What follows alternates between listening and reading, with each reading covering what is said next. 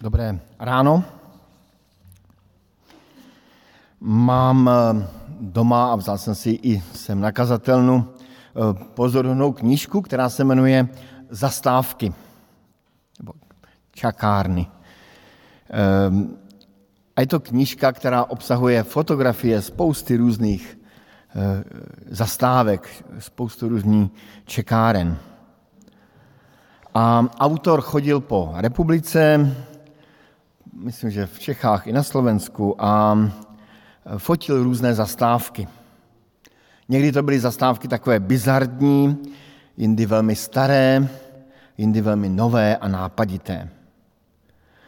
A čas od času tou knihou listuji a i mi tak trochu připomíná, že celkem hodně času v životě, aspoň vy, co jezdíte hromadnou dopravou jako já, strávíme na vlakových autobusových zastávkách. Někdy krátce, jindy dlouze. A asi každý z nás jsme někdy strávili hodně dlouhé čekání, podobně jako já před měsícem na autobusovém nádraží v Mukačevu. Autobus do Bratislavy měl jet a nejel a nejel a nejel. Nejel ani v šest, ani v osm, ani o půlnoci, nejel ani ráno. A já jsem byl na nádraží v Mukačevě a čekal jsem. Zabalen do aluminiové folie. Kdybych ji nebyl, tak bych zmrznul. Tedy čekání. Právě v takovém čekání jsme zastihli manželský pár Abrahama a Sáry. Ten příběh jsme slyšeli v tom prvním čtení. Hned ta první věta toho prvního čtení je klíčová. Sáraj, žena Abramova, mu nerodila.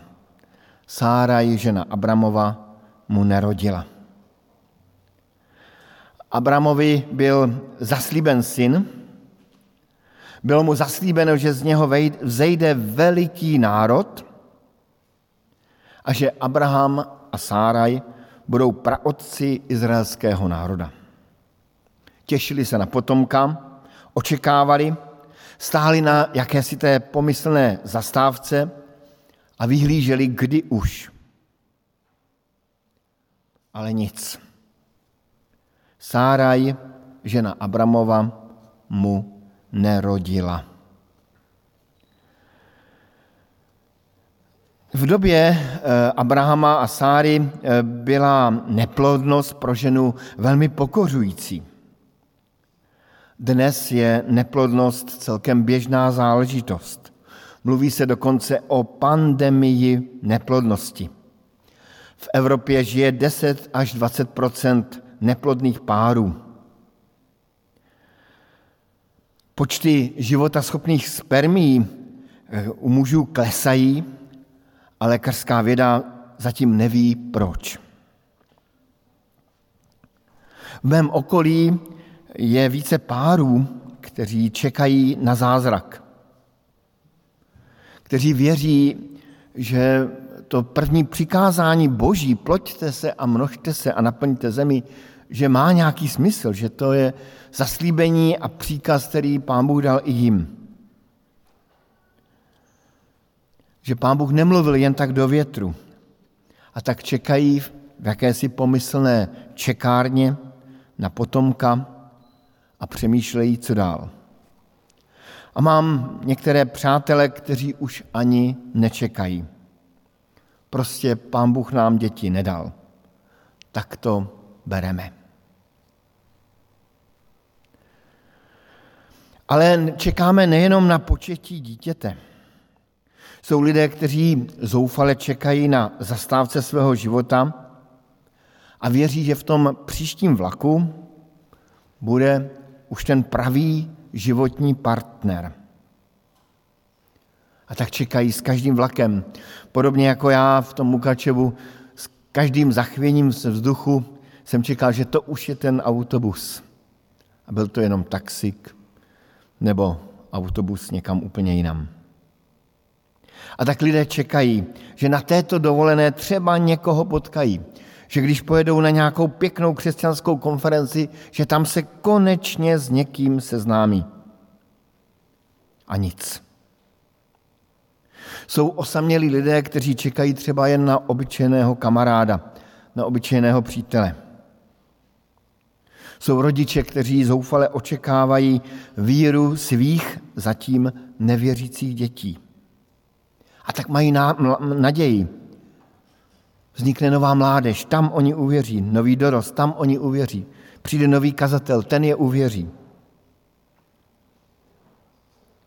Jsou lidé, kteří čekají na svoji životní šanci, na svůj úspěch, na nějaký posun v kariéře. A tak čekáme v čekárnách našeho života. Biblická kniha Přísloví říká, že dlouhým čekáním zemdlívá srdce, kdežto splněná touha je stromem života.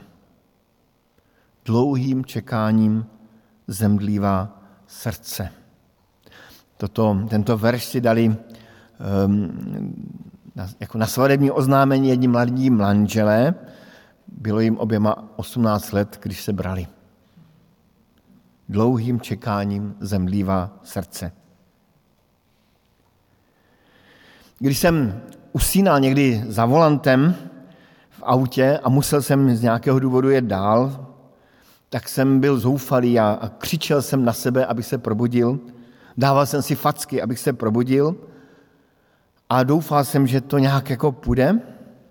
A podobně i čekající a zemdlívající dělají zoufalé činy. A tak Abraham a Sára zvolili takové náhradní řešení.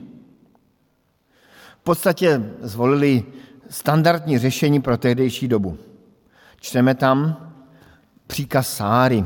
Pro nás ten příkaz Sáry zní dneska úplně šíleně. Vejdi tedy k mé otrokyni, snad budu mít syna z ní. Vejdi tedy k mé otrokyni, snad budu mít syna z ní. Tak se to kdysi praktikovalo. Sára se prostě rozhodla pomoci sama sobě a tak trochu pomoct i Pánu Bohu, když tak se Ehm, nějak ehm, dává jim takový čas na čekání. Snad věřila tomu, že dělá dobře. A Bible popisuje další příběh slovy Hágar otěhotněla. A když viděla, že je těhotná, přestala si své paní vážit. Tedy jakýsi na tu dobu eticky neutrální čin se ukázal jako čin nedomyšlený. Když viděla, že je těhotná, přestala si své paní vážit. Nastalo napětí v rodině a to napětí zřejmě rostlo. Syn se ještě nenarodil a už došlo k hádkám. Možná o dítě, možná o úctu, možná o privilegium být první ženou v domácnosti. Napětí bylo tak silné, že Abraham musel řešit situaci tím, že dal otrokyni Hágar do rukou své ženy. A Sára svoji otrokyni Hágar těhotnou vyhnala pryč ze stanu, z obydlí do pouště. Je to až krutý příběh svaté rodiny. A kdybychom četli ten příběh dál, čteme o osamělé těhotné ženě, která bloudí pouští a je zoufalá. A které se musí zastat sám hospodin, což je velmi pozbuzující v tom příběhu. Tedy v období čekání dělají lidé zoufalé činy – také v období neplodnosti se manželské páry obracejí k nástrojům 21. století. Obrací se do péče lékařů klinik asistované reprodukce a podstupují finančně, eticky i zdravotně napjatou péči. Z mého pohledu osobního je dnes mnohem lepší a vzácnější využít tu možnost stát se rodičem dětem, kteří vlastní děti nemají. Eh, kteří vlastní rodiče nemají, pardon. Ale vždy je potřeba domýšlet následku našich, následky našich rozhodnutí. Ta Sára zřejmě nedomyslela, co se po pouhém otěhotnění může stát. Ale nejen při období čekání na dítě se člověk může odhodlat k zoufalým činům. Svobodný člověk může slevit ze svých požadavků a spojit svůj život s problematickým partnerem. Víckrát jsem se setkal ve svém okolí s lidmi, kteří si vzali alkoholika s vírou, že ho napraví. On je to v podstatě hodný člověk, jenom trochu pije. A tak bychom mohli pokračovat dál. Osamělý muž si najde kamarády, kteří sice nejsou nejlepší, ale lepší něco než nic. Nešťastní rodiče, kteří vidí, že dítě eh, nejchodí do kostela, tak, tak přestanou dítěti vyplácet kapesné. I to jsem zažil. Zoufalí lidé volí zoufalé činy. Nemusí to být zcela problematické činy, ale vždycky je potřeba počítat s tím, že každé rozhodnutí má své následky. Tak to říká i apoštol Pavel v epištole Galackým, když říká, každý ať zkoumá své vlastní jednání. Pak se bude mít čím chlubit. Bude-li hledět jen na sebe a nebude-li se porovnávat s druhými. Každý bude odpovídat sám za sebe. Každý bude odpovídat sám za sebe. A tak čekání v tom příběhu pokračuje. Abraham čeká dál. A pán Bůh to čekání zcela klidně a spokojeně natahuje. Kdybychom četli 17. kapitolu, čteme tam to, že pán Bůh oslovuje Abrahama znovu a znovu ho ujišťuje, že z jeho semena vzejde veliké potomstvo. A Abraham na to reaguje, a čteme tam, že ve svém srdci, jakoby potichu, sám k sobě mluví a říká, což se může narodit syn stoletému, což pak může Sára rodit v devadesáti. Proto Abraham Bohu řekl, a teď se objevila hlasitá modlitba Abrahama, kež by Izmael žil v tvé blízkosti. Tedy Abraham už dávno složil veškeré naděje na nového syna, na dalšího syna. Všechny své naděje vložil do Izmaela. Kež by Izmael žil v tvé blízkosti. Upínal se k náhradnímu řešení, které pro něj připravila Sára. Tady jenom upozorňuji tu velkou podobnost s příběhem Adama a Evy, který jsme tady probírali před 14 dny jak ty vzorce chování se stále dokola opakují. Kdo je v manželství krkem, kdo je v manželství hlavou, jak si to manžele mezi sebou různě prohazují tuto roli. Pán Bůh ale vidí situaci zcela jinak a Abrahamovi na jeho, na jeho prozbu, kež by Izmael žil v blízkosti boží, odpovídá slovy a přece ti tvá žena Sára porodí syna a nazveš ho Izák. To je smíšek. Tady stojí za to se zastavit u toho otazníku, proč pán Bůh nechává svoje děti čekat. Rovnou mm, jako řeknu, že nevím. Eh, ale víme, že to, že čekání hospodinovo je, je takovým božím zvykem. Jakoby nás nechával čekat, až ztratíme všechny lidské naděje. Jenom připomenu jiný příběh starozákonní o Aně a Elkánovi, jak očekávali potomka. A stále nic. Až teprve Ve velmi, velmi pozdním věku se něco změnilo. Připomenu jiný příběh, a to je příběh novozákonní, příběh Lazara. Pán Ježíš přichází k Lazarovi, který už je tři dny v hrobě. Tedy už nepřichází ani za pět minut dvanáct, ani za minutu dvanáct, ale rovnou pět minut po dvanácté.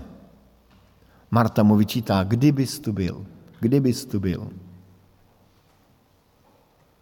Vzpomínáme i na jiný příběh z Nového zákona, kdy učedníci, čteme tam výslovně, že celou noc bojovali s bouří na lodi. Celou noc je tam, jakoby pán Bůh nechal. A teprve nad ránem se na obzoru objeví postava. A Kristus k ním kráčí po moři. Ale předtím nechal celou noc se trápit. Nakonec i naší častou zkušeností v rodinách, které čekali na potomka, byla taková zvláštní zkušenost, že potomek přišel ve chvíli, kdy rodiče všechno vzdali. Jakoby si vydechli a řekli, konec všech nadějí, už se nebudeme snažit. A najednou se objevil Honza, nebo někdo jiný. Vzpomínám si na ženu, která žila celý život sama a úplně ztratila veškerou naději, že bude mít rodinu. Na tož už své děti, byla už v důchodovém věku. Nakonec se objevil vdovec, kterého si vzala a může mít dneska nejenom děti, ale i vnuky. I když ne úplně přímo. Vzpomínám si na e, příběhy rodičů, kteří úplně vzdali už svoji výchovu dětí k víře. Zůstala jim jen modlitba, podobně jako Abrahamovi zůstala modlitba. A jejich třeba už dospělé dítě, kde si na druhém konci světa prožilo oslovení živým Bohem. Ale samozřejmě známe i příběhy lidí, kterým se jejich očekávání nenaplnilo. Připomínám, připomínám si jednoho muže evangelického kazatele, který se modlíval nad hrobem svých ateistických rodičů. Celý život se jim snažil vyprávět o víře. Svou naději nad hrobem vkládal do rukou milosrdného Boha. Bůh často čeká. Najdeme v Bibli mnoho veršů, mnoho veršů, není, není jich pět, je jich mnohem víc, které nás vedou k očekávání na hospodina. Mám tady vybrané čtyři. Izajáš 8.17. Budu očekávat na hospodina ačkoliv skryl svou tvář před domem Jákobovým. Z nadějí budu čekat na něho. O kousek dál v 30. kapitole čteme, hospodin vyčkává, chce se nad vámi smilovat. Vyslyší a smiluje se nad vámi. Vždyť hospodin je Bohem práva, blaze těm, kdo ho očekávají pláči Jeremiášově čteme jiná slova. Je dobré, když člověk potichu čeká na spásu od hospodina. V žalmu 31. čteme další slova. Buďte rozhodní a udatného srdce všichni, kdo čekáte na hospodina. Všimněte si toho rozporu. Buďte rozhodní, buďte udatní, všichni, kdo čekáte na hospodina. Skoro si představuju rozhodného a udatného člověka, čekajícího marně na svůj autobus na zastávce. Ten příběh potom končí tak, jak jsme četli. Je to, je to krásný příběh v té 18. kapitole. Doporučuji, abyste si ho znovu doma přečetli celý. Na obzoru se jednoho dne, a musel to být krásný den, objevili tři muži. Abramovi muselo být jasné, že se něco děje. Pozval ty muži, muže dovnitř a pohostil je. Sáře muselo být také jasné, že se něco děje. A tak tajně zaujala místo u dveří a potichu poslouchala, jak nám to připomíná jiné příběhy z Bible. A jsme svědky půvabného dialogu, který měl Abraham s, těmi muži a Sára poslouchala za dveřmi. Ti muži říkají, po obvyklé době se k tobě určitě vrátím. A hle, tvá žena bude mít syna. Sára naslouchala za ním ve dveřích stanu. Abraham i Sára byli staří, sešlí věkem a Sáře již ustal běh ženský. Zasmála se v duchu a řekla, když jsem tak sešla, tak se mi, do, tak se mi má dostat takové rozkoše. I můj pán je stařec. Jak skvostný dialog.